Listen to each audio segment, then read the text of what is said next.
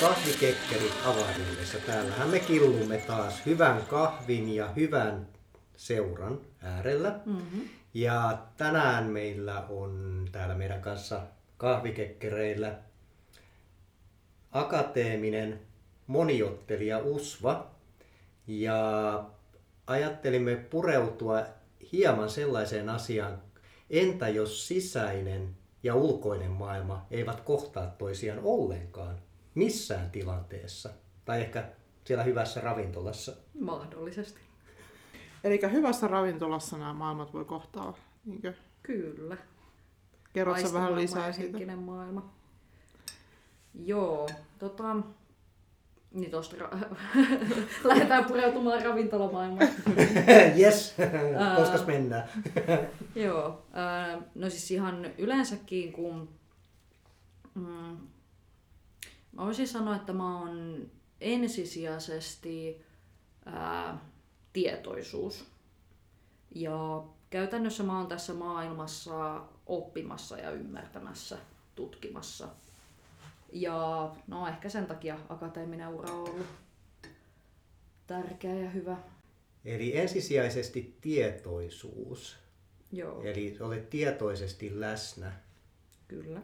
Mutta miten tämä tietoisuus ja keho, siinä mä ymmärsin, että on pikkasen yhteensovittamista, että sun tietoisuus ja sun keho ei oikein kommunikoi keskenään tai he eivät tule toimeen keskenään tai miten sitä kuvaisit? No jotenkin noin osittain. Ää, tietyissä hetkissä niin kuin mieli ja keho on oikein hyvässä harmoniassa, kuten siellä oikein hyvässä kurmeen ravintolassa, kun pääsee ihanan aistihavainnon ääreen, ää, johon voi niin kuin koko olemuksellaan tulla mukaan ja nauttia siitä. Mutta sitten todella usein, itse kaikkialla arkielämässä, sosiaalisissa tilanteissa, on vaatinut yli vuosikymmenen opettelua, harjoittelua, että mä oon ylipäätään ymmärtänyt, että muiden ihmisten aisti- ja kokemusmaailma ei ole samanlainen kuin mulla. Ja miten ou- ja ymmärtää sen, että miten outona muut, muut näkee mut, jos mä oon ollut niin kuin, mm, täysin vapaasti sellaisena kuin olen. Ja siis tässähän on se, että ö, ensinnäkin mä oon aisti yliherkkä. Eli käytännössä mä kuulen näen, tunnen, haistan, maistan, vaistoan asioita hyvin paljon enemmän ja tarkemmin kuin mitä niin suurin osa kestää muista ihmisistä. Ihan sille, että mä näen horisontissa laivan, mä näen sen kajuutan päällä auringossa vilk- pyörivä ja auringossa vilkkuvan tutkan ja muut ihmiset ei näe sitä koko laivaa. Ja wow. öö, muut ihmiset kuulee, että jostain kaukaa kantautuu jotain musiikkia, mä tunnistan kuka siinä laulaa. Toi on tietysti nykymaailmassa, kun niitä ärsykkeitä tulee tuutin täydeltä hirveällä volyymilla, oli se sitten tuoksuja, no ehkä harvemmin makuja, mutta valot välkkyy. Juu, hyvin. äänet sor, solisee ja sorisee ja kauhea meteli ja kauhea, koko ajan pitää olla hirveä touhotus päällä. Se on, se on todella vaikeeta. Nyt mä oon ikää tullut sen verran, että tota, ei ole pakko ihan se, ja aistit vähän tylsynyt, että mm, esimerkiksi niin kuin vielä teininä mä olin niin valoherkkä, että mä en olisi pystynyt olla hehkulampun valossa ilman aurinkolaseja. Okay. Ja tota... Miten auringonvalo, häiritsikö se vai oliko se vain nämä kei- ihmisen tekemät keinotekoiset valot? Öö, se, yleensä se kontrasti oli pahin, että jos mä oon ollut hämärissä sisätiloissa ja menen ulos. Mutta sitten mä pystyn kuitenkin olemaan viikon hiihtovaelluksella monta tuntia ulkona kirkkaassa auringonvalossa valkoisten hankien keskellä. Eli se on enemmän, koska näissä lampuissa ja muissa niin on eri taajuus kuin mm. auringonvalossa. että mä oon itse havainnut, että mulla on hirveä ongelma näiden nykyvalojen kanssa, kun tuntuu, että pää räjähtää, kun on kaikki ledejä, niin aivot sulla ja ne vilkkuu. Siis ei aivot, vaan ne valot vilkkuu. Ehkä aivotkin vilkkuu siinä vaiheessa, kun valot rupeaa vilkkumaan. Joo, toi on muuten se, että mä, siis se valojen vilkkuminen on ihan, koska kontrastit on paha. Se, että Joo. jos on tasainen auringonvalo, niin se on hyvä. Mutta sitten jos mennään autolla, tien vieressä on puita, ja sitten se valo koko ajan niin kuin, vilkkuu siellä autossa, Joo, ä, kun aurinko ä, paistaa niin kuin niiden puitten toiselta puolelta. Niin mulla pitää olla musta huivi silmillä, jos mä oon autossa. Joo, mä ymmärrän, ymmärrän ton niin hyvin, mutta meinaa lähteä taju tollaisissa tilanteissa. Että mä en tykkää mennä kesällä, no ei varmaan talvellakaan, jos olisi sitä valoa näkyisi, mutta kesällä en tykkää olla missään nopeasti liikkuvissa kulkuvälineissä. Kun sit kun tulee tää välkytys, niin mulla on silmät kiinni, mun on pakko. Joo, ja siis se on hauskan näköistä vastaan tuleva. Mä istun auton etupenkillä, mulla on joko kädet silmillä sillä tavalla, että varmaan näyttää, näyttää siltä, että mä pelkäisin ihan hirveästi autossa istumissa. Tai sitten mulla on musta huivi silmillä, että näyttää, että mä, ää, mut on kidnappattu. Huudat, avaat ikkunan ja huudat apua, pysäyttäkää tää auto. Sä et ilmeisemminkään aja autoa. en, Ei kun en. mä kuski. Huivi silmillä. Musta huivi silmillä silleen, nyt turvavyöt kiinni, nyt mennään. Siisti. Kato, koska sä olet niin aistiherkkä, niin sä aistit ne tulevat esteet ilman, että sä pidät silmiä auki, että sä voit tehdä tämän autolla. Joo. No siis toi on silleen, että varmaan niinku autonopeuksissa, äh, varmaan niinku pitkällä äh, harjoituksella itse jopa onnistuisi. Mutta se et harjoitteluvaihe vaan olisi vähän turhan vaarallista liikenteelle. Mm. Mutta siis silloin kun mä niinku, mm, oon pystynyt olemaan sen verran rauhassa, ja siis ettei ole ollut koko ajan jonkun tämmöisen mainosneuvalo, äh, tota, kuulutus, äh, ihmishälinä, vyö, äh, aistiärsykevyörytyksen keskellä, vaan mä oon ollut esimerkiksi rauhassa kotona takka tulee ääressä ja sit lähtenyt ulos kävelemään, niin siis mähän tunnen ihmisten läsnäolon. Mm-hmm. Mä tunnen ihmisten läsnäolon energian. Öö, silloin kun todella, todellakin ei, ole niinku kaikki kanavat täynnä kaikkia mahdollisia ärsykkeitä. Mä tunnen, jos mä oon kaverin luona käymässä, joka asuu kerrostalossa, mä tunnen, öö, että oho, yläkerran naapurilla on näköjään enemmänkin vieraita paikalla. Mä tunnen ulkona liikkuessa, että milloin nurkan takaa on tulossa joku. Öö, metsässä liikkuessa mustahan tulee ihan täysin vaistovarainen ja metsän eläin. Mm. Et tota,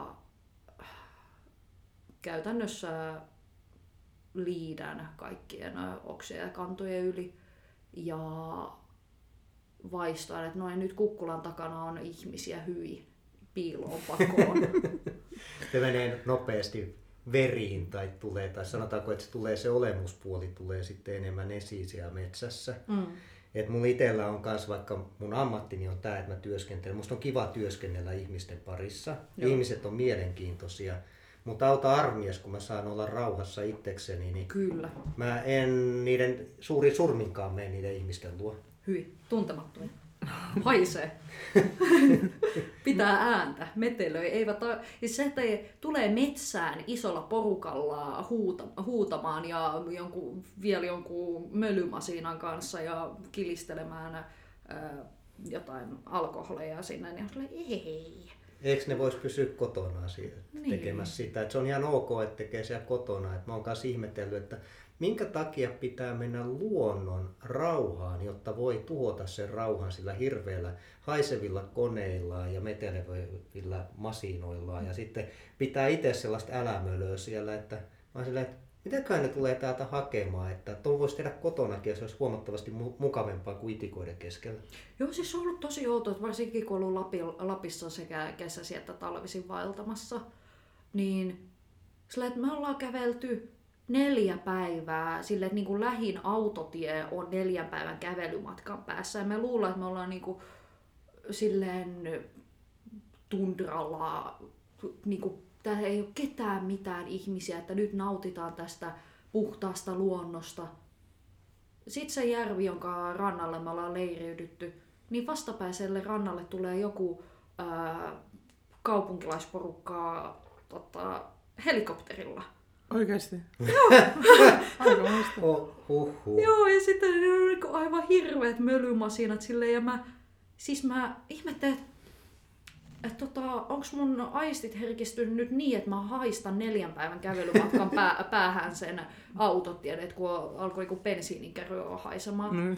Sitten jonkun, tota, sitten alkaa kuulua se helikopterin Kop, kop, kop, kop. potkotus ja sille, ei. Tekikö mieli mennä sanomaan pari valjettua sanaa niille No joo, se olisi varmaan ollut tosin sen jär... painokelvotonta? Joo, ja tota, en mä tiedä, olisiko ne kuullut sen niiden tota, metelin yli yhtä, joku niille edes huutaa korvaa. Mm. Hei, saaks mä vähän palauttaa takaisin Joo. tätä, kun Tää, tää lähtee ryöppymään. Kun mä vaan kiinnosti se Usva, että, että kun, uh, kun sä sanoit, että sulla on ollut oma prosessi, että sä oot niinku löytänyt itsesi että mikä se sun todellisuus on, Joo. susta lähtien oleva todellisuus, niin, ja mikä on sulle totta, niin miten se niinku tapahtui, koska koulussahan sä varmaan olit vielä ehkä mahdollisesti vähän sekavissa fiiliksissä. Joo, mm. tai no siis varsinkin joku, siis joku alaaste nyt meni vielä semi öö, yläasteellahan, kun niinku käytäisiin kaikki vertaispaine sun muut, niinku käy vielä kahta Mm. pahemmaksi. Koska suurin osa haluaa olla osa porukkaa ja Prikulla samanlainen kuin kaikki muut Mm. ja niin edespäin. No minä en halunnut. Mutta tota, Saiko se istua siellä tunnilla silmälasit, äh, aurinkolasit päässä ja No mulla oli siis, Joo. joo, öö, joo siis mä, mullahan tuli lopulta enemmän poissa kuin paikallaoloja y- yläasteella. Okei. Eli sä ratkaisit tämän asian samalla tavalla, mitä mä oon tehnyt. Mä, vieläks nää junnaa sama asia? Täällä on liikaa ihmisiä, mä kävin tekemään vaan tentit. Nonni. No siis, Ihme, ettei jäänyt luokalleni, mutta mä en käy, mä en ollut, mä ajattelin, että no, jos tällä tästä selviää, niin mä luin vaan tentteihin tein ne. no mä en välttämättä edes lukenut. Mä saato, siis kun mullahan, öö, mä vois sanoa, että sairastuin kroonisesti tai sitten... Yläasteella? Joo. Tai no, niin sitä on ainakin nimitetty. Tosin mikään mm. tota, Jorvin ylilääkärikään ei osannut sanoa, että mikä mulla oli. Ja sitten lopulta mä satumaisesti parannuin, kun mä pääsin lukioon, missä oli paljon parempi ympäristö noin niin kuin sekä fyysisesti että henkisesti. Öö, jälkeenpäin selvisi, että mun yläaste oli yksi kaupungin pahimmista homekouluista. Okei. Joten, No niin se, se nyt selittää aika paljon, että siihen aikaan vielä, eikä vielä nykyäänkään, niin homeongelmaa otetaan vakavasti kaikissa. Joo, mutta siis mm. niinku, mä luulen, että siinä oli, tota, ää, siis mullahan oli se, että mä en, siis meidän koulu oli niin tupaten täynnä ihmisiä, siis siellä oli jotain yli sata oppilasta enemmän kuin mihin se oli suunniteltu. Oh, oh. Joten tota, siis se oli silleen, että öö, siellä piti käytävillä mennä kyynärpäätaktiikalla eteenpäin. Eli se joutuu uimaan siellä ihmisvirrassa. Joo, ihan kauheata. Ja niinku, mullahan oli silleen, että mä, mä olisin halunnut sulautua seinään, koska mä en halunnut ihmisten huomiota, mä en ymmärtänyt sitä. Kun siis tässähän on vielä se, että öö, mun aistimaailma on ristiriidassa kaikkien muiden kanssa. Siis sehän on niinku, öö, mm, luokassa pistetään joku opetusvideo pyörimään. Mm. Öö, mun piti mennä luokan toiseen, vai mä istuin siinä niinku telkkarin vieressä. Öö, mä tungen sormet korviin ja, ja tota, näytän hyvin kärsivältä, niin opettaja sanoi, no mene nyt sinne toiseen päähän luokkaa. Oliko se ääni liian kovaa Oli. ja, ja valot? Joo. Sit, joo, se, joo. Ja sitten ja sit mä oon silti siellä niinku luokan toisessa päässä ää, sormet kor, äh, korvissa kärsimässä. Ja sitten mä olin sellainen, että eikö sitä voi pistää hiljemmalle? Niin he muuttuisi, ei, loput ei olisi kuullut enää. Okei. Okay. Ja, niin kuin, ja siis monihan ei ymmärtänyt ollenkaan, niin kuin, että, että mistä mun kohdalla oli kysymys. Että se, että mä oon joku ö, musta hattu päässä, joka niin kuin siis musta lippa, äh, mulla oli sen takia, että matta musta lippa, joka estää kaikkia hajaheijastuksia ja muuta tämmöisiä, joko pikimusta tai peiliaurinkolasit päässä. Mutta sun ei kuitenkaan ole luokiteltu esimerkiksi Asperger tai autistikirjoon tai ei. tämmöiseen mihinkään. Ei, ei, Ei, okei. ei lainkaan. Siis sehän oli, mä olin niinku tosi hyvä pata, äh, opettajien kanssa. Okei. Okay. Tai siis mähän tuli paljon parempia, paremmin toimeen aikuisten kuin oppilaiden kanssa. Meillä on muuten tämä sama, että mä oon aina viihtynyt aikuisten seurassa. Mm-hmm. Ikäisteni seura, no nykyään kun on jo niin vanha, ettei tässä enää ole mitään väliä, niin ihan sama minkä ikäinen mm. ihminen. Kaikki käy, kaikkien seuraa ihan ok, kuhan saa nolla tai olla rauhassa Mm-hmm. joka päivä. Kyllä, Joo, mut se on mi- ihan niin. tarpe- täysin tarpeen. Mutta mä, mä vielä halusin vaan, sori mä aina yritän palauttaa Juu, tätä palauta, tähän, palauta. tästä story-kerronnasta vähän mm. tähän punaiseen lankaan takaisin. Niin, tota, Ainoa, joka, jolla pysyy punainen lanka päässä. niin, niin tota, että miten sä niinku, tavallaan itses kanssa sitten niinku, sait sen suju, su, miten sä tulit niinku, sujuksi itses kanssa tämän asian kanssa, koska sehän varmaan ei sulle hetkessä paljastunut tämä erilaisuus ja eroavaisuus. Ei. Ja sitten se, että sä, miten sä niinku, löysit ne sun omat vahvuudet. Niinku, että No saiko sä apua siihen jostain tai miten sä niinku, rupesit hiffaamaan sitä, että miten sun No siis paketti pysyy tässähän kasassa? niinku monia, mähän siis tota, sairastuin fyysisesti ja henkisesti. Siis mulla oli silleen, että mä en välttämättä kolme viikkoa pystynyt kävelemään kotona portaita ylös meruja minne ja siihen meni tunti. Ja mä mä sairastuin masennukseen ja tota, siihen, ja näihin asioihin tietysti sai apua, koska nämä ymmärrettiin. Oliko se silloin vielä koulussa vai? Olin. Okei. Ja taustalla on huom, tämä voimakas homealtistus. Niin. Se on, se on yksi sellainen tekijä, että nämä kai, niin kuin, monet näistä oireista menee siihen homealtistuksen piikkiin, mutta aistiherkkyys ei välttämättä mene homealtistukseen. Se on ominaisuus. Joo, mutta mä luulen, että mä kanssa reagoin kaikkeen hyvin paljon vahvemmin kuin kaikki muut, Joo. koska naistyyliherkkyys ja niin edespäin. Mm. Mutta sä et sit, kun sä sairastuit ja näin, ja tulit Joo. kaikki näitä uupumusta ja muuta, niin mitä sä silloin ajattelit niin itsestäsi? Siis tajusitko silloin, mistä on kyse vai niin kuin... En todellakaan, siis mä oon vasta jälkeenpäin tajunnut, että mä dissosioin silloin tosi paljon. Joo. Ö, siis mähän halusin, ö, se on ollut hauskaa, tai hauskaa ja hauskaa lukea jotain ö, vanhoja luonnoslehtiä tai sun muita siltä ajalta. Mä, on, mä halusin olla pelkkä tietoisuus. Mä halusin eroon fyysisestä kehosta kokonaan, koska oli todella harvinaista, että muhun ei olisi sattunut joku Niin. päivä. Käytännössä koko fyysinen keho oli pelkkää kipua. Ja tota, siis kun tähän liittyy myös se, että just joku yläasteikä, niin kaikki, kaikilla joku hormonit lähtee hyrräämään ja tota, jos joku on jo aikuisen mitoissa, niin saa todella paljon huomiota. Mm. Mä sain, mä en ymmärtänyt sitä, mä en pitänyt siitä, mä en halunnut sitä. Ja se oli vain yksi asia lisää, äh, mikä sai muuten inhoamaan koko fyysistä maailmaa. Mm. Ja Joo, mä oon itse aina mä oon ihmetellyt sitä, kun puhuttiin, että tulee tällainen, niin kuin, että ensinnäkin puhutaan murrosiästä, mm. puhutaan siitä, että ruvetaan niin kuin kapinoimaan ja hormonit ja viettielämä. Mä olin aivan kujalla, koska mua ei kiinnostanut yhtään pätkää. Niin mä sen, ää, tieteellisessä mielessä kyllä, anatomisessa minun ammattini puolesta olen pienestä asti lukenut anatomian kirjoja, mm. mutta en mä mitään muuta mitään emotionaalista tai hormonaalista puolta. Mulla ei ole vieläkään niistä oikein minkäännäköistä niin tajua, mitä ne on. Sitten mä ajattelin, että vai, no, tämä ei vaan koske mua.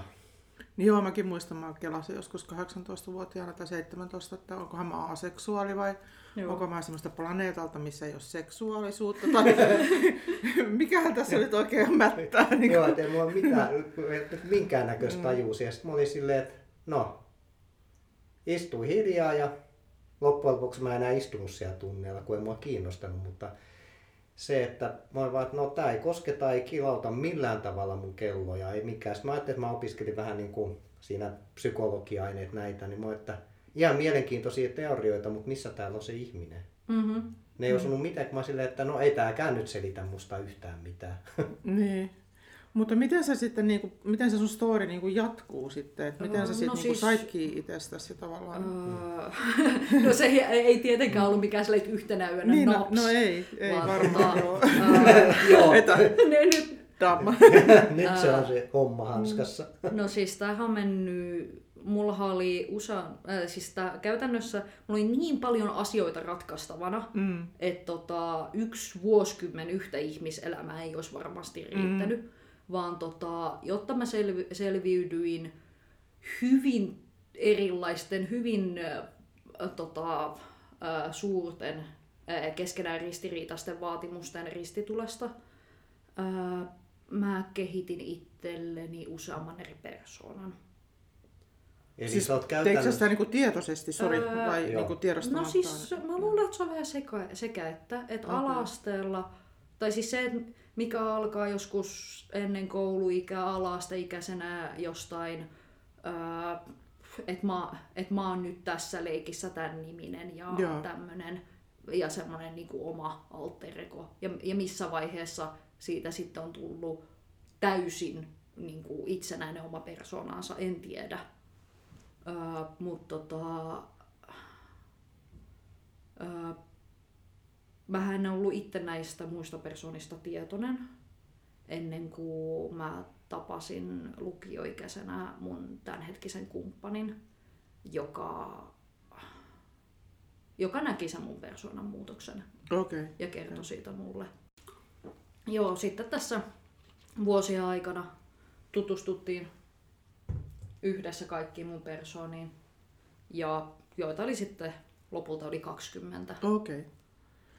Ja tota, se oli, se oli silleen hauskaa, a- hauskaa aikaa, musta kaikki on hauskaa näköjään. Et- Hyvä asenne, hyvä asenne. Kyllä. Ää, mm, ne oli käytännössä niin kuin, ennen kuin mä sa- tietoisesti tiesin, että mulla on. Tai siis mä, mä, mä erotan mun tietoisuuden, ää, niin kuin, mulle eri asia on niin kuin tää NS ulospäin näkyvä ää, tietoinen mieli. Ää, mä sanon, puhuisin valvetietoisuudesta, Mm. koska tota, ää, näiden eri persoonien kanssa ää, parhaimmillaan käytännössä äm, useamman persoonan kanssa sille vaihdettiin simultaanisti. Käy, käytännössä ää, saattoi olla niinku yhdessä keskustelussa mukana vaikka neljä eri persoonaa, mm. jotka niinku vaihtaa sen mukaan paikkaa, että kenen ää, niinku osaamisalueesta nyt on kyse. Koska niinku kaikki nämä persoonat syntyy tai muodostui, tai miten nyt halutaankaan sanoa, ää, joko vastaamaan ympäristön vaatimuksiin, ää, joko mun omasta tarpeesta käsitellä esimerkiksi sukupuolta, seksuaalisuutta, muita persoonan osia, tai sitten mm, kun mä en ymmärtänyt jotain asiaa itsestäni tai ympäristö reagoi tosi negatiivisesti johonkin asiaan mussa, niin mä ei, ja koska mulla ei ollut mitään sanoja eikä ymmärrystä eikä mahdollisuutta käsitellä sitä, niin mä eriytin senkin omaksi persoonakseen. Eli no ihan ens, ens alkuun äh, mähän olin käytännössä todellakin aseksuaali, koska mä olin eriyttänyt mun seksuaalisuuden omaksi persoonakseen. Ja tota, mut omia persooniaan oli myös käytännössä ö, viha, ö, raivo, suru, eristäytyneisyys tai tarve, eri, eh, tai ehkä ei niinku erakoituminen, ö, tarve ihan vaan semmoiseen oikeasti omaan tilaan. Nämä oli asioita, mitä ei hyväksytty ympäristössä. Mm. Aina pitäisi olla valmiina muita varten ja Pitää niin olla hyvän tuoksunen, kauniin näköinen, sopivan kokoinen. Mitäs muuta pain- ulkoisia paineita? Joo. Mieluusti varakas. Eikä ja... koskaan riittävän hyvä. Ai sekin vielä, se on sellainen. Mm, se, sehän, se on tavallaan näiden positiivisten messagehän on se, että sä et koskaan ole riittävän joku. Mm. Sehän on se Aa, message siellä joo, sisällä. joo. Sen takiahan on luotu nämä tällaiset keinotekoiset jutut, koska ne pitää sisällään sen viestin, että sun täytyy aina pyrkiä johonkin, mi- mihin sä et Nyt- ole koskaan riittävän hyvä. Tämä oli hyvä, hyvä pointti Mm. Seija, koska nyt mä ymmärrän, tuli niin sellainen, että okei, nyt mä tajuan tasan tarkkaan sen, miksi ympäristö ei välttämättä ole pitänyt musta, koska minä pidän itsestäni. Niin. Minä olen aina riittävän Niin, hyvä, niin. ihan sama mikä tilanne. Niin. No sehän tulkitaan kuin suoraan kusipäisyydeksi. Niin. Se oli ihan maagissa, ihan vapautuneesti, ihan itse perkele. niin. Ja siis sen kun itsekin ymmärtänyt on, että siis mähän oli öö, tota, mun äiti on asettanut mulle aina tosi kovat paineet, koska mm. niin kuin, siinä vaiheessa, kun vanhempi, vanhemmalla sisaruksella havaittiin lukihäiriö, niin kaikki odotukset akateemisesta menestyksestä ja muusta tämmöisestä kohdistui muhun. Ja käytännössä musta tuli mun äidille semmoinen henkilökohtainen projekti. Sä oot aika hyvin nyt näköjään täyttänyt sun äidin projektis odotukset. No, no, no saa nähdä, miten, miten tämä, en mä nyt tiedä, miten tästä varsinaista uraa kehkeytyy, vai öö, mä sanoisin, että se on enemmän mun oman tiedonjanon Joo. Niin. Sä oot selkeästi... sammutusyrityksiä. se, se on kanssa, että voisi sanoa sille vanhemmalle tai äidille, että no kouluttaudu itse, jos kerran niin kiinnostaa. Niin mm. siis miksei? Ei ole, hän on vielä elossa ilmeisesti, niin ei ole vielä liian myöhäistä. No siis katois, munhan piti kulkea hänen jalanjäljissä. Mikä? Ah, hän on siis akateeminen? On, on. Joo, okei. Okay. Ja tota, mut niin, ja sitten tältä mun vanhemmalta sisarukselta tuli ulkonäköpaineet, koska tota, hän ei suostunut menemään munkaan ulos, jos mä en ää, ollut yhtä muodikas ja hieno ja tyylikäs kuin hän. Saisiko olla lisää kahvia? Kyllä, kiitos. Joo, mutta siis tota... Mites Seija? Mulla on täällä vielä kiitti. Okay. Tuo dissosiaatio on mulle tosi tuttu. Mulla on itsellä dissosiaatiohäiriö ollut Joo. kanssa ja mä oon paljon tehnyt disso-ihmisten kanssa töitä, että se on mulle tosi tuttu aihe kyllä. Mutta tota, äh, hirveän harva sen niinku itse ymmärtää jotenkin, että sä oot ollut aika niinku onnekas, mm-hmm. jos sun on ollut tämmöinen tosi ymmärtäväinen kumppani, joka on lähtenyt sitä sulle ilmeisesti ihan ystävällisessä empaattisessa hengessä niin kuin tuomaan. Siis osu... on, se ja älykäs. Joo, joo siis se oli semmoinen niin ihan täysin taivaan lahja. Mä en ois... mä en tiedä missä mä olisin, jos mä olisin ihan kauheata. Siis koska niinku... Jos mä en tiedä, olisinko mä itse mm. ikinä tajunnut. Mm, sitä on hirveän vaikea itse havainnoida, koska ethän Joo. saa havainnoida sitä vaihtelua itse tavallaan. Ei. Se, se menee niin, niin sujuvasti. Että... Tai siis niin vasta sitten, yeah. kun toinen oli niin ulkoapäin havainnut sen, niin sitten mä aloin huomata, että itse asiassa, jos mä piirsin silloin tosi paljon, mm. niin mä sanoin, että hetkonen, mä tajusin, että ne mun piirtämät hahmot oli suurimmaksi osaksi mun muita persoonia. Ja, tota, ja sitten siinä vaiheessa, kun mä niin aloin niin tutustumalla tutustumaan, tai siis käytännössä se oli, että ää, siis pelkästään, mulla oli lopulta kolme kumppania, jotka kaikki ties näistä. Ja jotka kaikki ystävysty mun kaikkien persoonien kaikkien kanssa. Kaikkien kanssa? Oho, no ei aivan kaikki. Siis esimerkiksi tämä, no, käyt... Siis se on vielä sellainen, että mun on tota, ää, nämä mun persoonathan oli mä puhun menneessä aikamuodossa, äh, mä palaan myöhemmin siihen minkä takia, äh, mutta tota, äh, ne oli käytännössä semmoinen koko ajan mukana kulkeva kyläyhteisö. Paljon seuraa. Joo, ja, ja, tota, ja siis tosi useinhan, siis mä en, puhu, mä en suostunut puhumaan tästä niin ikinä kellekään niin terveyden ala-ammattilaiselle tai mitään, koska siinä vaiheessa kun mä sain tietää, että kappas mulla useampia persoonia, mä menin, googlasin jonkun lääkärikirjan Duodesimin artikkeli asiasta. Se oli vanhe, hyvin vanhentunutta tietoa. Niin kuin puhuttiin vielä jostain jakomielitautisuudesta ja siitä, kuinka kaikki sivupersoonat ovat automaattisesti ö, vaarallisia joko ihmiselle itselleen ö, ja tai kaikille muille ympärillä. Kirvesmurhaajia vähintään. Joo, mutta sehän on, sehän on niin kuin, jos, on, jos on ketään tota, monipersonaisia äh, ihmisiä jossain populaarikulttuurissa, mediassa, niin sehän on aina tämmöinen joo, tohtori Jekyll ja Hyde. Joo, joo. Tämmöinen kuin hyvä ja paha. Joo. Mulle ne oli kaikki... kaikki Frendejä. Joo, siis semmoinen mm. perhe. Mm. Ihan suoraan. Miten sitten nämä niin tämä viharaivotapaukset, niin miten ne sun uh, kumppanit otti ne sitten? No siis sehän oli... Mähän, mähän fyysisesti kyennyt osoittamaan mm. niin kuin itse mä nyt puhun ehkä pääpersonasta, ankkurista. Mm. Käytännössä, ää, siis minusta on tosi hassua, niin kuin, öö, puhua sille, että miten niinku muut persoonat on puhunut musta. Koska niinku, siis mähän itse, silloin kun mä en vielä tiennyt, että mulla on muita persoonia, niin tota, mä tunsin, tai mä, mua pelotti tutustua itseeni. Mm. koska musta tuntuu, että mulla on vaan loputon kasa naamioita. Mm. Ja mä en ollut ihan varma, että onko niiden naamioiden alla enää mitään. Että et jos multa poistetaan kaikki naamiot ja maskit, niin onko siellä enää mitään alla. Mm. Ja tota, mut sitten kun tutustuttiin näihin muihin persooniin, niin he kutsu, äh, käytännössä, mä olin heidän kotiinsa. Mm. Jotkut kutsu mua äidikseen, koska käytännössä he olivat syntyneet minusta. Joo.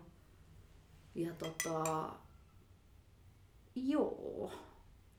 Niin mä sit, Löysit myös tämän raivon ja vihan sitten. no siis ne oli silleen, siis käytännössä niin tämä mun tietoisuus oli hyvin monikerroksista, koska mulla on saattanut olla silleen, että ää, oli niinku, on tää kaikkein uloimpana oleva pinta, minkä niinku muut, muut keholliset ihmiset havaitsevat. Niin. Ja mis, mikä niinku, se perso, käytän, käytännössä siis mähän tutustuin hyvin yksityiskohtaisesti mun mieleen, mun tietoisuuteen, sen eri tasoihin, sen eri kerroksiin siinä samalla kun mä tutustuin eri persooniin. Mm. Öö, on niinku tää uloin pinta, missä niinku, ö, jokaisella persoonallahan oli oma äänensä, oma elekielensä, oma tapansa olla. Mua edelleen hämmentää, että siis esimerkiksi nämä mun kolme kumppania tunnisti heti, että kuka persoonista on paikalla. Oliko heillä eri nimiä? Joo, kaikilla oli omat nimensä. Ah, no se, se Tai miltei kaikilla. se pikkasen tota, helpottaa sitä Joo. tunnistamista, että se on niinku nimetty joksikin ja aha, hän käyttäytyy tolla tavalla. Okei, terve taas. Joo. Mutta se oli, en... Joo. Öö, Jes kaikillahan oli omat mielenkiinnon kohteensa, omat tota, mieltymyksensä, omat muistonsa. Et ne oli kaikki niinku oikeasti ihmisiä. Mm. Onko nämä kaikki ihmiset akateemisesti suuntautuneita? Kun mä, aja, mä, mä ajattelin, ajattelin, kun oli tämä akateeminen moniottelija, että hmm, siitä riittää monelle persoonalle siitä Joo, no, no siis, se, no siis se on hauskaa, että tosi, niin kuin sen lisäksi, että oli niin kuin eri elämänpiirit, eri osa-alueet, ää, eri sosiaaliset ympyrät, mihin nämä persoonat oli tullut, mutta kaikilla oli myös omia taitoja.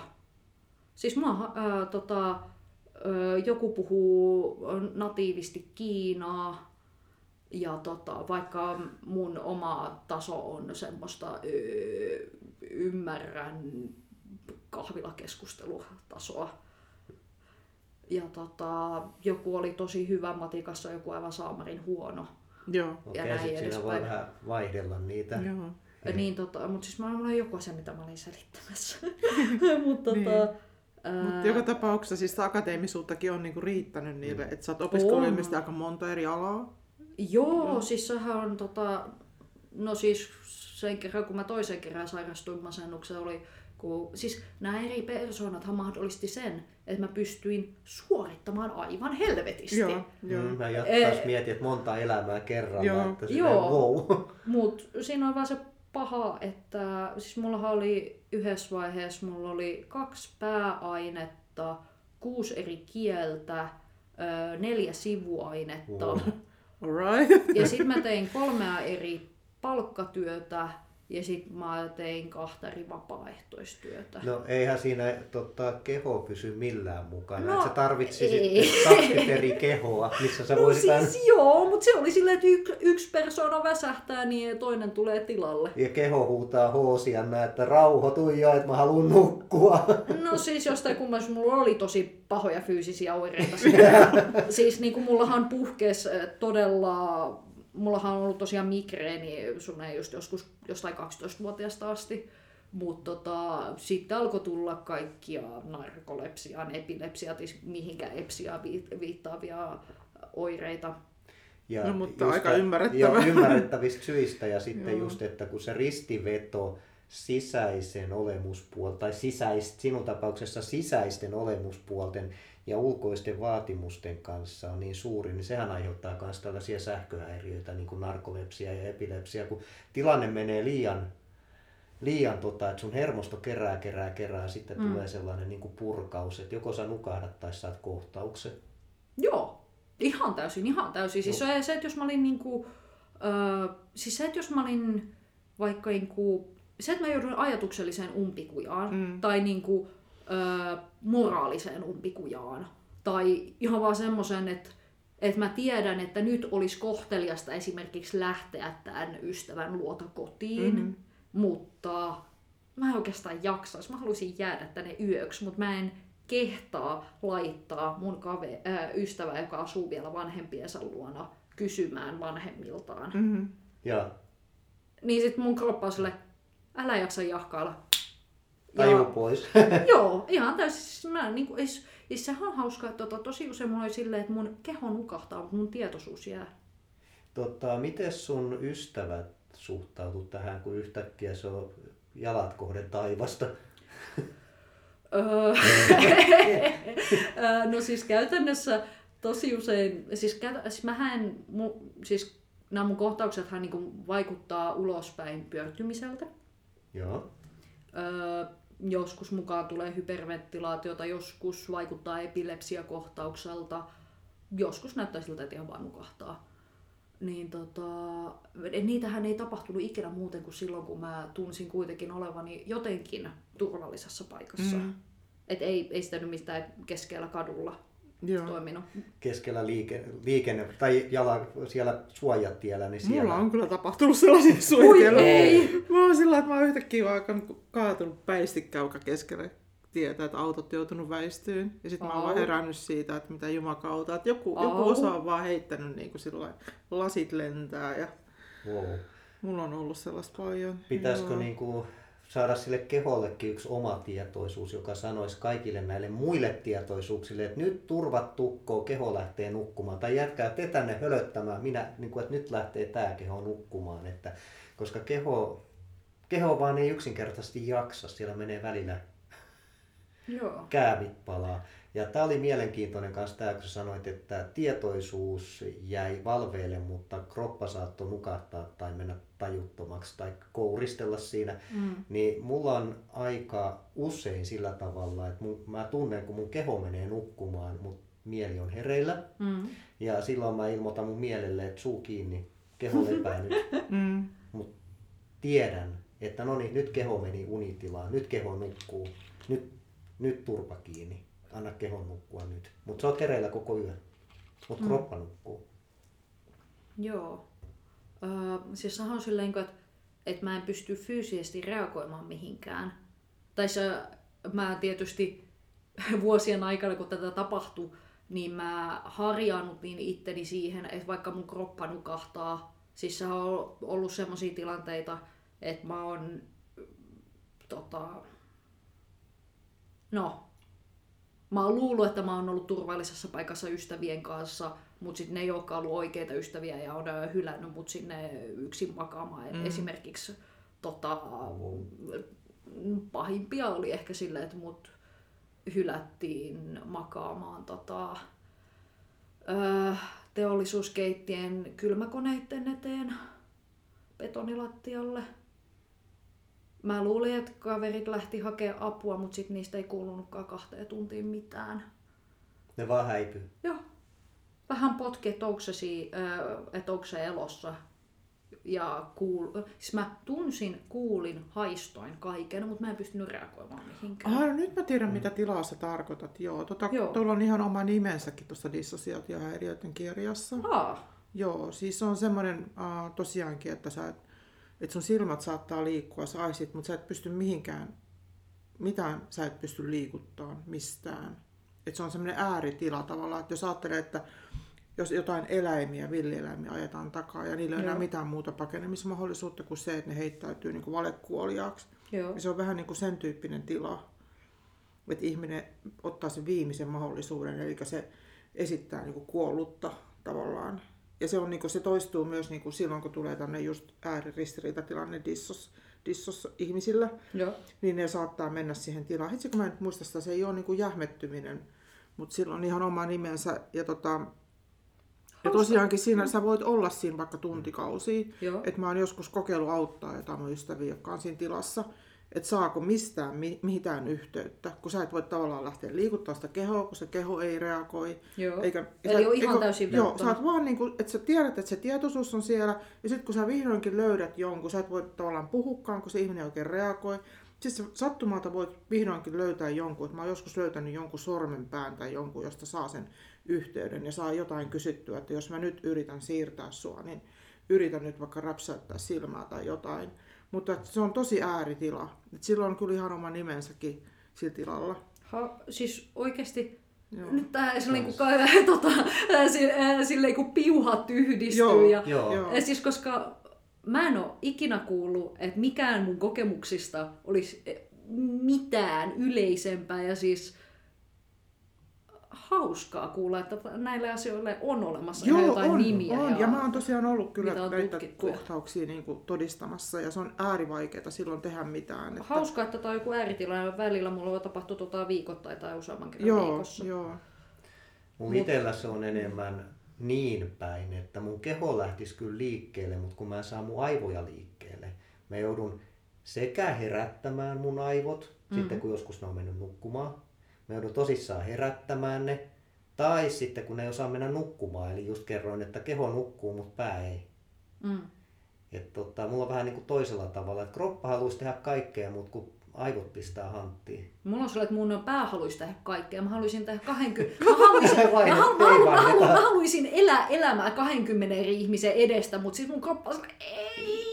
Nyt sattuu liikaa, liikaa informaatiota, tulee liikaa sähköä. Mutta sä nyt vähän niin semmoisessa toipumisvaiheessa tavallaan, että sun kroppa niin toipuu ja Öö, joo, siis mä voisin sanoa, että siitä kun alaaste loppui ja siihen, siihen asti kun mä pääsin yliopistoon, mun elämä oli, ais- mä olin käytännössä jatkuvassa pyörämyrskyssä. mm, Ja nyt mä oon päässyt tilanteeseen, missä mä pystyn hengittämään. Ja tota, osittain, siis se on itse asiassa, ää, koska mä oon päässyt semmoiseen elämänvaiheeseen, missä mulla on joku asia, joku asia arjessa, mikä pysyy. Joku, minkä suunnitteluun ja tekemiseen palata koko ajan. eli tämä opiskelu. Kyllä. Joo. Ja jolla on joku päämäärä eli tutkinto. Mm. Ää, ennen sitä, siis todella kun mä opiskelin, tota, opiskelin, tein töitä, vapaaehtoistöitä. Mulla oli siis, mä en tiennyt tota, päivällä, mitä, ää, minkälainen aikataulu mulla on seuraavana päivänä. Mä saatoin ottaa silleen alle puolen vuorokauden varoitusajalla työkeikkoja Mm. ja muuta tämmöistä todella hektistä. Mm. Öö, niin tota, nyt on joku yksi selkeä asia, mitä tehdä, joka selkeästi johtaa johonkin, eli siihen tutkintoon. Ja tota, ja mä oon osannut, siis mä jo lopulta jouduin, siis, öö, sairastuin todella pahasti, tuli tota, ää, munuaistulehdus ja verenmyrkytys. Ja mä olin viikon Jorvin sisätautien polilla yli 40 asteen kuumeessa. Eli Joo. ke- keho yritti huutaa sulle, että nyt niin kuin vähän rauhaa, Joo, koska siellä- keho kehittää aina tuollaisia mielenkiintoisia tiloja silloin, kun sillä on jotain asiaa. Joo, se on silleen kuin, siinä niin kuin tiputuksessa maa, maatessa mietin, että mitä mä olisin voinut tehdä eri tavalla. Siellä viimeisinä päivinä mä tajusin, että ei, mun ei olisi pitänyt tehdä mitään eri tavalla, mun olisi pitänyt jättää yli puolet tekemättä. Niin. Ja tota, nykyään mä oon oppinut siihen vähitellen, että mikä on sellainen määrä asioita, mitä yhden päivän aikana yhden kehon kanssa voi ja kannattaa tehdä. Eli Okei. nyt alkaa olemuspuoli ja keho kommunikoimaan paremmin keskenään. Eli ne tulee molemmat tulee vähän kuulluksi, että okei, mä haluaisin tehdä kaikkea näitä, mutta keho sanoo, että valitse.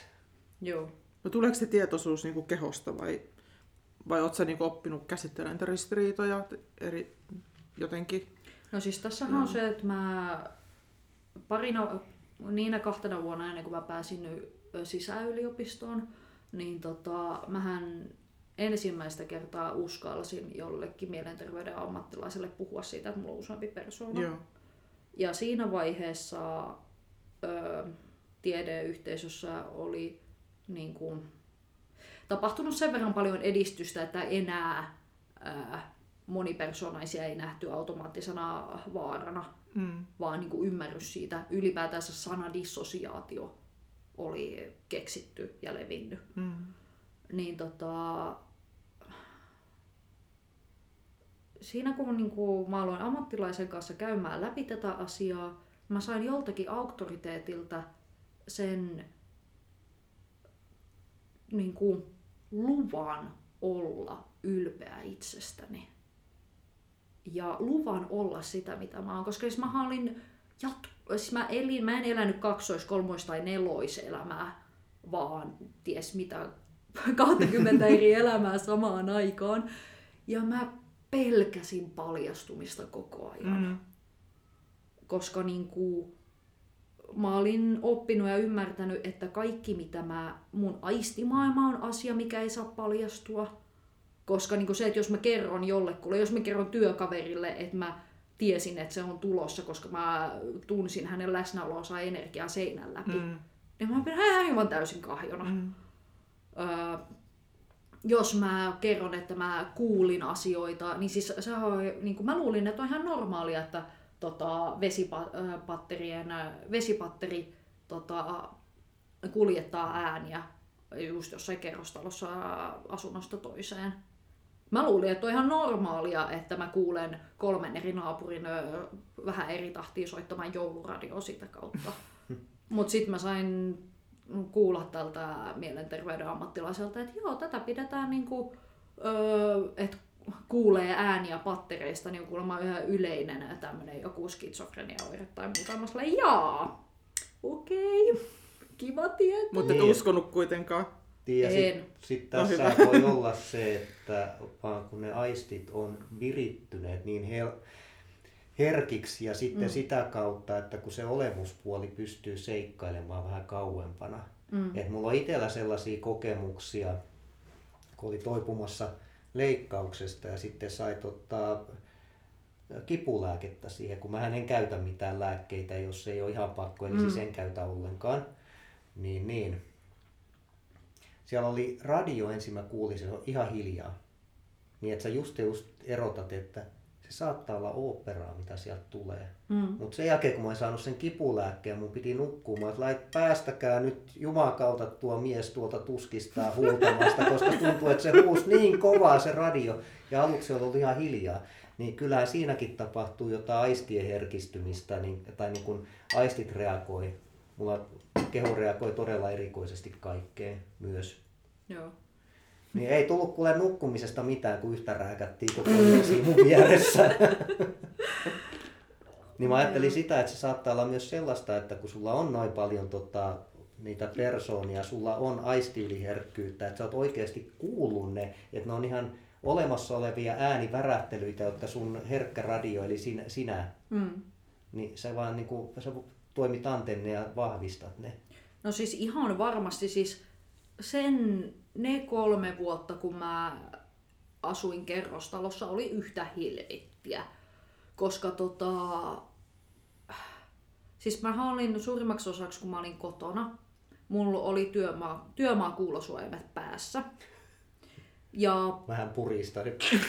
Joo, mutta se oli ihan pakko. Mä, en- mä olin, mä siis, koska niin mä olin tottunut elää siihen asti sen elämäni semmoisessa omakotitalossa, missä kuuluu niin sen kodin äänet ja sitten jotain tuulia, ehkä oravat ikkunalaudalla. Ja siellä patterit ei jutellut sulle. Ei. Eli silloin se ei Patterit välttämättä... jutellut. Ei, Sä kuulostat joltain ammattilaista. Ja, ja patterit ei jutele. niin silloin se ei välttämättä ole tätä skitsofreeniaa, kun ne ei juttele ihan joka paikassa. Joo, ei, Eikä tuu viestejä jostain radiokanavilta vain sinulle. Juu, ei.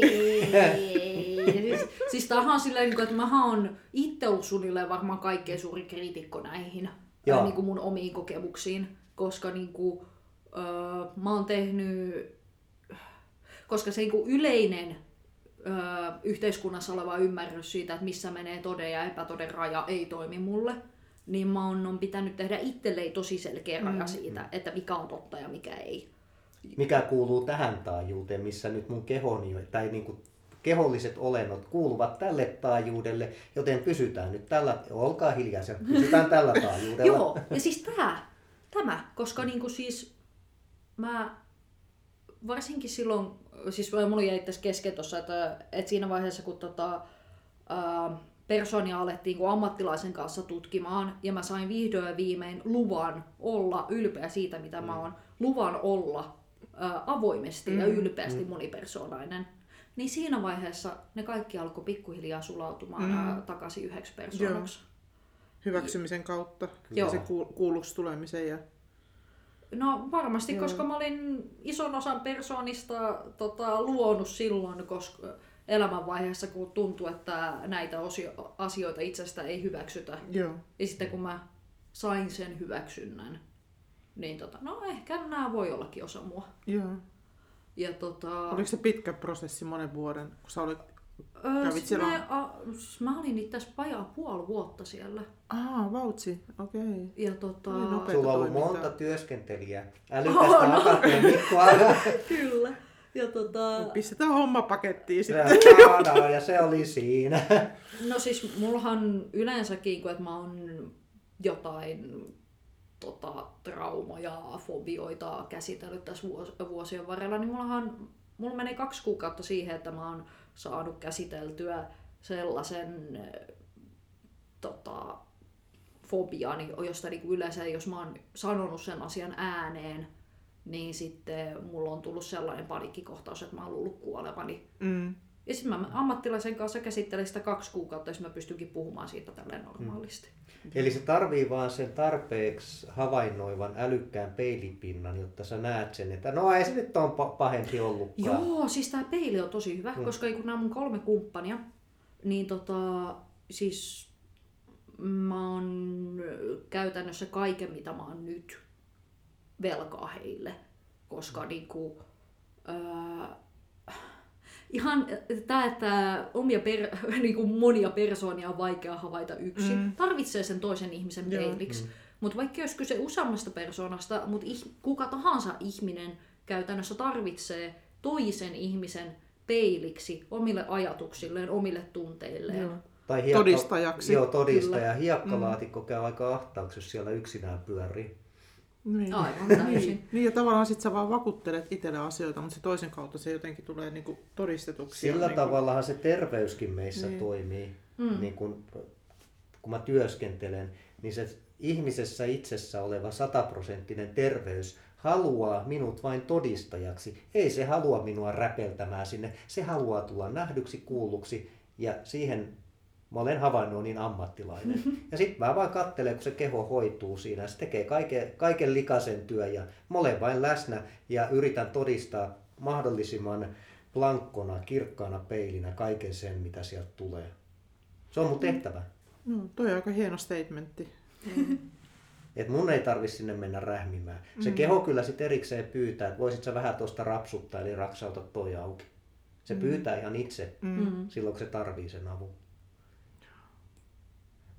Todella mielenkiintoista. Joo, ja toi on kyllä hämmentävän nopeeta, miten sä oot toiminut. Ihan käsittämätöntä. Joo, siis sehän niin kuin, että lopulta se aktiivinen aika, kun mä sain tietää, että mulla oli persoonia. Mä tutustuin niihin 20 persoonaan. Nämä persoonat ystävysty mun kumppaneiden kanssa. Ja tota, siis se oli tosi hämmentävää, että niinku mun kumppaneilla saattoi olla yhteisiä juttuja mun muiden persoonien mm. kanssa, mistä ne ei kertonut mulle. Koska niinku sille, no kyllä sä ymmärrät sitten, kun oot valmis siihen. Ja siis yksi näistä asio- ja niinku, koska mähän, mä, mä pelkäsin koko ajan, että mä oon oikeasti täys hullu. Mm luota siihen, että me ollaan kaikki ihan täysin hulluja, niin ei ole mitään ongelmaa. niin, paitsi silloin se tuntuu vielä jotenkin... Tosi siisti olla ihan kahja. No niin. No hulluutta ihan hirveästi arvosteta tässä. No sitä ei Se on heidän ongelmansa, riittää, että minä arvostan minun omaa hulluuttani. Niin. Taas se diiva tulee sieltä. Joo, mutta tota, ja siihen, että nämä kaikki oli sulautunut yhteen. Niin tota, menikö siihen neljä vuotta?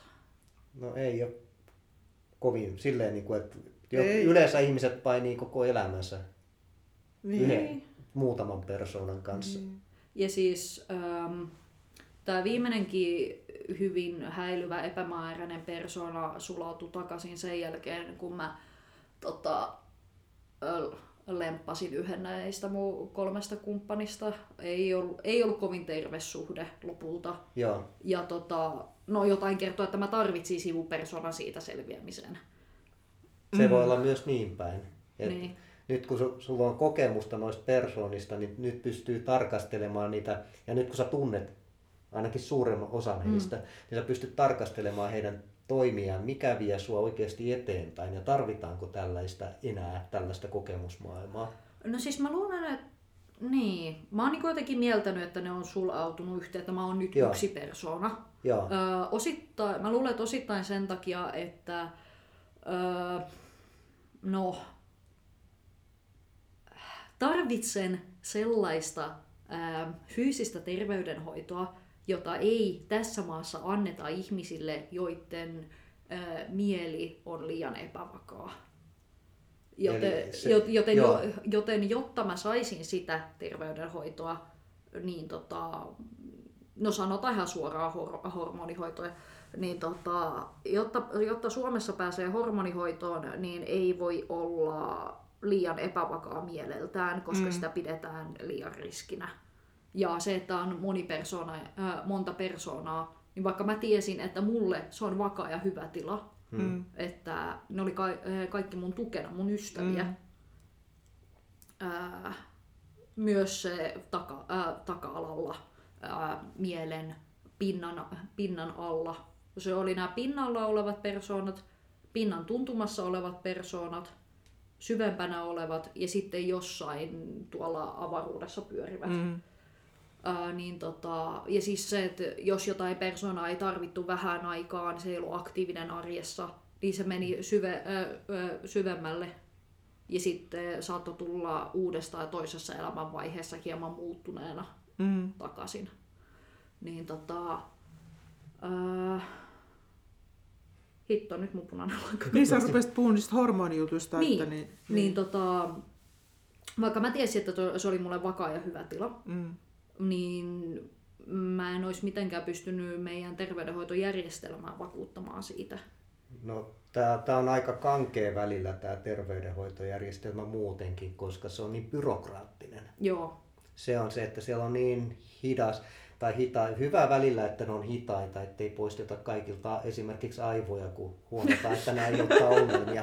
Että siihen menee monta kymmentä vuotta, että päästään tällaiseen tilaan. Mut Joo, Mut Joo, ja hidas. siinä on myös sellaisia ihmeellisiä juttuja, että sä et voi olla niinku, sä et saa olla riittävän terve, etkä riittävän sairas. Joo. Niin tää on se, niinku se juttu, mikä hämää. Se on monia. silleen, se on niin niin että et, et pitää olla sen verran sairas, että tarvitsee sen hoidon, mutta Mut ei ei saa olla liian niin. sairas. Jottei, Joo. jotta, jos on liian sairas, katsotaan, että sä et hyödy siitä Niin, hoidosta. eikä ei viititä tilaa- tuhlata resursseja suhun. Niin. Joo. Samaa se on iän Joo. kanssa. Mitä enemmän tulee ikää, niin suhun ei enää tuhlata resursseja. Et suoraan vaan, että ottakaa tästä jonotusnumero krematorioon, olkaa hyvä. No siis sehän, sehän, että kun mä käytännössä sairastuin kroonisesti mitä 13-vuotiaana, niin muahan kerättiin joka viikko johonkin kalliisiin testeihin. Mutta otettiin joka kuukausi ö, sydänkäyrä, aivosähkökäyrä, Oh. kaikki mahdolliset verikokeet ja muut tämmöistä. Ei varmasti ollut halpaa, mutta pidettiin tärkeänä, kun Joo, ja vi- vieläkin oot sen verran nuori, että tota, vieläkin kärrättäis, mutta mun ikäisiä ne alkaa katsoa silleen, no, ei, no tehdään nyt jotakin, et ei nyt jaksa enää tehdä yhtään mitään. Mutta onneksi No, ei ole tarvinnut pahemmin käydä. Mä en Ei- ei uskalla käynyt. mennä siis, mä, sinne. mä, mä, mä, en tarvitse niitä palveluita No yksinkertaisesti. se on Joo. onnellinen Joo. tilanne. Mutta siis sit hormonihoito mua vaan kiinnosti, että mitä sä niinku sillä hait tavallaan.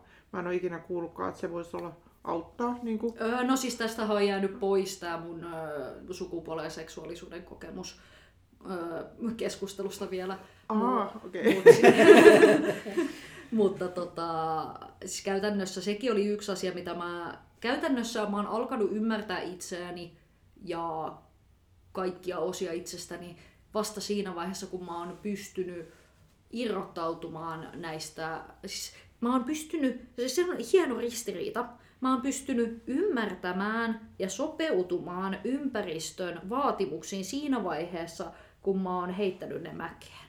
Mm. Pa- elämä on mielenkiintoinen paradoksi Joo. ja tässäkin taas havaitaan se, että, että se mitä me havainnoidaan, sitä me saadaan. Mutta mistä ne havainnot tulee, mistä ne ideat tulee ensin meidän mieleen, että me ruvetaan havainnoimaan jotakin. Mm.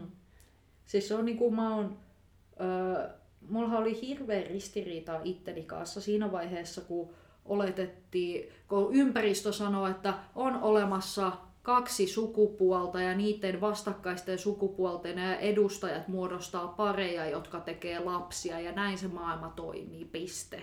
Aika, aika, kaksi, aika litteä maailma suorastaan. Joo, ja sitten mä en, niinku, mä en nähnyt itseäni niinku millään tavalla osana tätä systeemiä.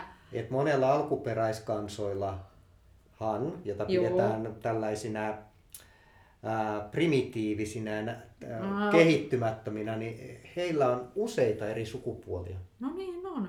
Ja siis tota... Eikä sit- ihmisen sukupuoli ole pelkästään se, mitä sä edustat fyysisesti. Se on paljon laajempi ja vielä sen enemmän, enemmänkin. Et On. jäädään vielä ulkopuolellekin niistä Joo. rajoista. Mutta jatka pikkusen vielä, että miten tämä liittyy niin hormoniin. Se ei ole hyvä nyt palauttaa aina meidän Joo, mutta siis tota, siinä vaiheessa kun mä heitin nämä kaikki käsitykset romukoppaan, niin tota, tajusin, että ö, siis käytännössä niin kuin, tai siis niinku, se- tajusin, että millään näillä termeillä ei ole mitään tekemistä minun kanssa, niin paitsi nyt minun pitäisi selittää tätä tilannetta jotenkin näillä termeillä. Tämä on monimutkainen. Tämä on niin kuin, Sä päädyt johonkin omaan sukupuoliratkaisuun. Äh, joo, tai no siis se on niinku... Ähm, en koe, että minulla olisi mitään sukupuolikokemusta. Ja tota, mä en, mulla kesti vuosikymmen, että mä opin ymmärtämään, mitä muut ihmiset edes tarkoittaa maskuliinisella ja feminiinisellä. Mm. Mähän luulin ala-asteella, että Jeesus on tyttö, kun sillä on pitkät hiukset Mm. ja mekko. Esimerkiksi.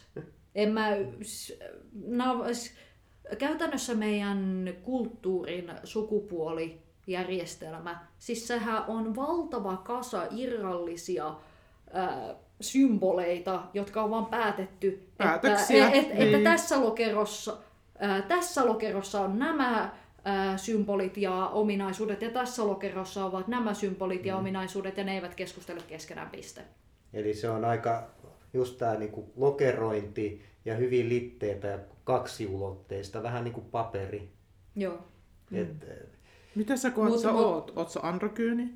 No siis, no, mä oon tottunut käyttää sanaa muusukupuolinen, koska totta, tai muusu, koska siis... Tota, musu. No, Kun mun, mun se on nuoruudessa... sö, söpö, söpö ja hauska termi. Niin, Mm. mun Ää. nuoruudessa oli nimenomaan androkyyni ja kaikki nuoret nauraa, että eihän tuollaista käytetä enää, mutta musta se on tosi hyvä. Niin. Siis se on jotenkin hauskaa, että kun mä oon lukenut jotain vanhaa skifiä, missä niinku käytännössä kaikki ei-binääriset oli androkyynejä. Mm. Mm. Niin mä oon sellainen. Mulla on ollut semmoinen kuin Pure Androgynous Companykin, semmoinen Oh. Mutta tota... Mm, ja mun menneisyyttä. Tai siis kun toi androkyynihän kuitenkin niinku, ö, sehän on käytännössä termi sille, että e, ei ole niinku silleen vahvoja ö, sukupuolisia piirteitä, jotka vo, joiden perusteella voisi laittaa johonkin laatikkoon. Mm. Mutta kun muun sukupuolinen ottaa huomioon myös sen, tai siis sen sateenvarjon alle menee myös ne, joilla on huomattavia pii- semmoisia piirteitä, esimerkiksi ä, to, tiimalasivartalo, isot rinnat ja pa, ää, muhkea parta, niin tota, sitähän ei välttämättä ihan ajateltaisi androkyyninä, Mm. Mut- Totta joo, nyt mä ymmärrän, mitä sä tarkoitat. Öö, Joo. mutta tota, menee tähän tota, ei-binääristen ö, ö, sukupuolten. ö. Ja koska edelleenkin ne, just nämä ominaisuudet on aika pitkälti pelkkiä päätöksiä. Mm. Et siinä vaiheessa, kun ruvetaan muokkaamaan uusia ihmisyksilöitä, tarvitaan kahta erityyppistä sukusolua ainakin yleensä. Me ei mm. nyt vielä, luojan kiitos, geenimanipulaatiolla kasveta kukkaruukuissa. No miksei? Siisti. No, si- no, no siis se olisi, monta se, oli, se, oli, se olisi mun toivo saada lapsia. Hemmetti soikoon.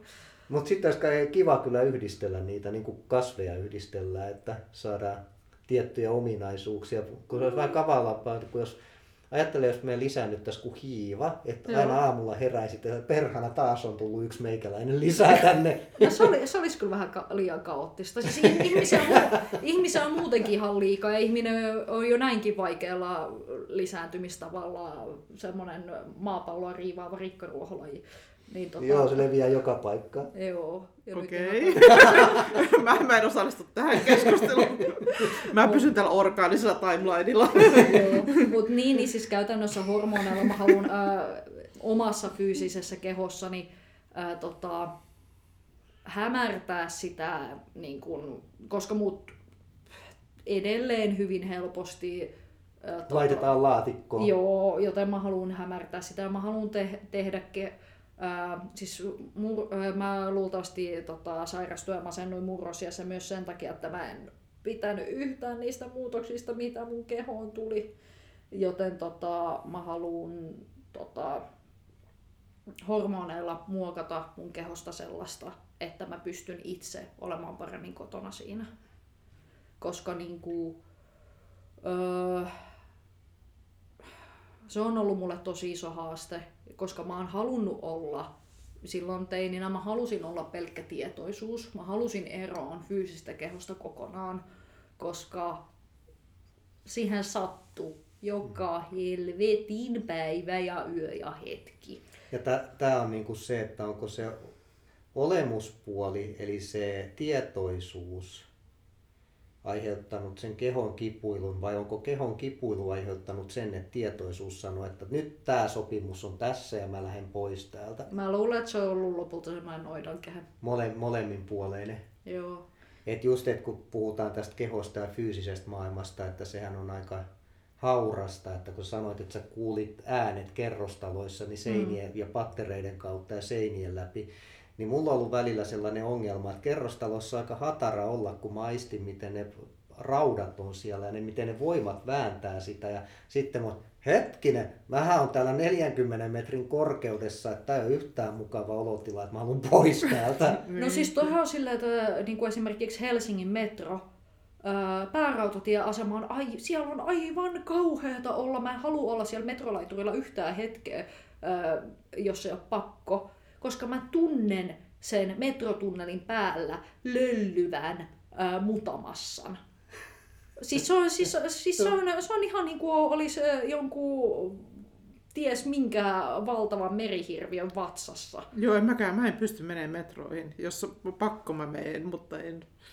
Joo. Se on ihan kauhea kokemus, mutta sä kyllä sanoit itse aika hyvin. Mä, mä en ole osattanut sanottaa sitä noin hyvin. Eli joo. sä aistit myös sen ja sen Mm. elävän biomassa, kun maistin ne rakenteet ja Mm. mm. sitten kun mulla on ollut kausia, että mä näen miten ne rakenteet, että noi seinät on niin kuin veteen piirrettyjä viivoja ja mä aistin sieltä, siis mä näen ne fyysisesti niiden läpi ja mä näen mistä se seinä on rakennettu. Mä näen siellä sellaisia, miten ne voima, ne palkit menee. Mm. Mä oon, että hetkinen, että tällaisella näkökyvyllä mä en kauan täällä seikkaile, että mun on pakko palata takaspäin fyysisempään, Mm. koska Joo. Fyysinen materia on niin hemmetin hataraa. On. Joo. Meidän pitää ruveta nyt räppään tätä taas, kun me ollaan yritetty pitää tätä niin kuin vähän saa tunnin puitteissa, että Joo. se olisi niin kuin kuunneltavissa. Niin, niin tota, uh, mitäs me haluttaisiin tehdä loppuun vielä sit niin kuin katsahtaa? Mikä se olisi semmoinen niin kuin sun suurin tavallaan tämmöinen voima-ankkuri nyt? Niin kuin sä sanoit, että se opiskelu on ja se tavoitteellisuus mm-hmm. ja rutiinit ja itsen tunteminen. Sä oot parisuhteessa nyt edelleen. Mm, No suhteessa sen parin Joo. voi jättää siitä Joo, pois. okei. Okay. Monisuhteessa. Juu. Mä oon hyväksynyt sen, että mun ei tarvitse olla samanlainen inhimillinen ihminen kuin muut. Inhimillinen, sähän on tosi inhimillinen. Mut- Vai mikä on inhimillisyys? Niin. Tai Tosi siis, mukava, tosi älykkä, todella Empaattinen. empaattinen ja miellyttävä. no sellaisia on ihan mukava olla, mutta sitten kun... Tai siis musta, mä oon hahmottanut itteni sillä tavalla, että mä oon putki. Mm, putki. Sen, joo. Sen, sen sijaan, että aikaisemmin oli pinta ja pohja, tosi pinta ilman pohjaa oli niinku se aikaisempi. Nyt mä oon ymmärtänyt, että mä oon putki, jonka toisessa päässä on se, mitä mä oon aikaisemmin ymmärtänyt silleen näkyvän tietoisuuden pinnaksi. Se on se ihmisyys, mikä muut ihmiset havaitsee. Mm. Sitten siitä putkesta mennään ää, muihin tajunnan tiloihin, alitajuntaan ja, alintaju, ja sieltä lopulta putken toisessa päässä on avaruus. Mm. Hyvä, että nyt päästiin avaruuteen. No, me olemme koko ajan siellä avaruudessa. Kyllä. Ja, No. tota, ja siinä niinku, ja mä pystyn ihan silleen päättämään, että niinku, ö, missä kohtaa sitä putkea mä oon. Ja niinku, kun alettiin puhumaan tosta, että maailma on ylikansotettu ja ihmiset on rikkaruoholaji, niin mä voin vähän nojata taaksepäin enemmän sinne putken toiseen päähän. Ja mä oon ihan täysin sitä mieltä, että ö, tämä ihmislaji on semmoinen ihan hauska kokeilu, mutta maapallo voisi kyllä aika paljon paremmin, jos kaikki häviäisi niin kuin nyt. Joo, ja. Joo, ja sitten sit sieltä voidaan tulla siihen toiseen putken toiseen päähän, että on siistiä olla ihan samanlainen tavalla bileet, bileet pystyy, mitä et pysty sitä tekemään sellaista seikkailua, että sä pystyt ottaa etäisyyttä ja olemaan lähellä. Joo. Ole, joo, niin se on, se on se rikkaus, että pystyy katsoa ihan mistä kulmasta vaan ja voi olla itsensäkin kanssa monta eri mieltä. Joo, siis mä oon samaan aikaan sitä mieltä, että jokainen ihmiselämä on äärettömän arvokas, eikä yhtäkään elämää voi tuhlata. Mä oon, Kyllä. si- mä oon ihan sitä mieltä, että siis joka ikinen pienen pieni ötökkä, Mä, mä oon aina sanomassa, estämässä ihmisiä liiskaamasta ötököitä, koska niin kuin elämä on arvokasta. Kyllä. Se on, Mut- Ja sitten just tämä paradoksi. Kaikki merkitsee ja mikään ei merkitse. Joo, ihan saman aikaan. Ja yhtä aikaa. Yes. Okei, eli tämä putki on sun liikkumaväline. Joo. Se on sun kuljetusalus. Ja siis aikaisemmin mulla oli tosi iso ristiriita sen kanssa, että mulla, oli, mulla on myös tämä puoli. Mä oon edelleen se epäinhi, myös se epäinhimillinen tietoisuus, jonka mielestä kaikki ihmiset vois kuolla nyt. Ja sitten samalla mä oon kuitenkin, samalla mä voin sa, äh, kuitenkin sanoa, että mä rakastan koko maailmaa. Mä niin samaistun tuohon. Mm. Ja, tota, Ja yhtä aikaa molemmat ilmenee. Joo, ja, niin kuin, ja mä oon ymmärtänyt, ja siis mä oon myös ymmärtänyt sen, että siis mä oon hyväksynyt ristiriidat.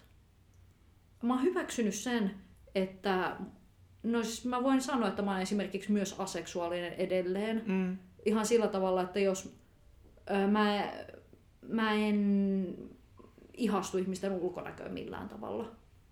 Mutta silti mä voin oppia rakastamaan ihmistä sillä, että mä tutustun hänen mieleensä. Mm. Ja koska mä rakastun hänen mieleensä, niin mä voin alkaa pitää hänen kehostaan. Sitten sieltä tulee se mm, mo- monella tavalla aisti ärsykkeitä herättelevä keho tulee perässä. Kyllä. Kun se mm, vähemmän haiseva mieli on ensin tutkittu.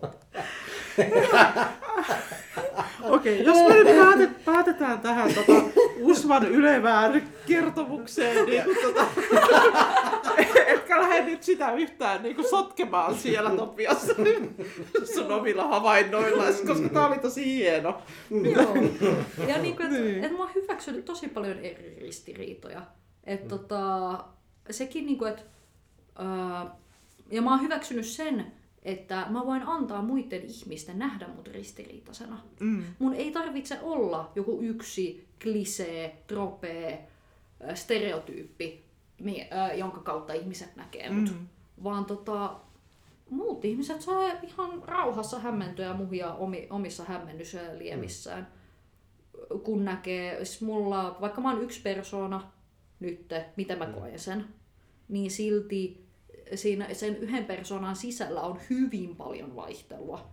Niin kuin, ö, silloin kun persoonat oli erillisiä, niin siellä oli yksi kahdeksanvuotias lapsi ja yksi 38-vuotias ö, hienostunut, hillitty akateeminen aikuinen.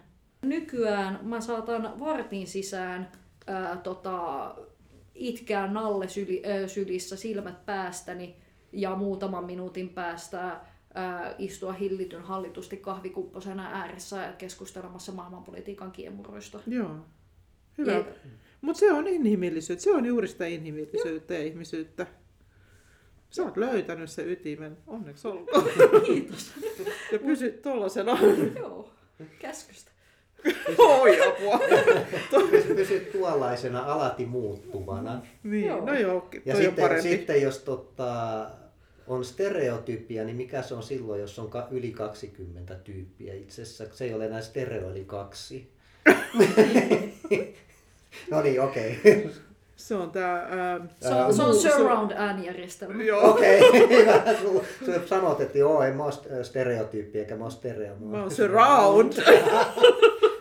No niin, siinä tulee. Uusi luokitelma. Kyllä. Yes. Se kyllä ke- kertoo mun ää, aistimaailmastakin aika hyvin, että sille mä harvoin kaiken ympäristöstä. Niin. Hyvä. Ja nyt me taas päätetään siihen samaan vanhaan fraasiin, eikö niin, että me ei tiedetä kukaan ensi kerralla. Me emme tiedä, missä me olemme. Joo. Emme tiedä, ke- keitä me olemme. Luultavasti alus laskeutuu kuitenkin seuraavan kerran tämän vuoden viimeisimpään podcast-jakson, joka tehdään Pyhtäällä, eikö niin? Ruotsin, Ruotsin Pyhtäällä, Pyhtäällä. se me ollaan päätetty. Ja sitten varmaan tulee ehkä pitempi. Mahdollisesti Ja me pyydetään siihen useampi ihminen. Ja se ohjaa meitä tulevaan vuoteen jollain lailla. Ja tota, Nyt Näin, oli tällainen näin? jouluhippajakso. joo.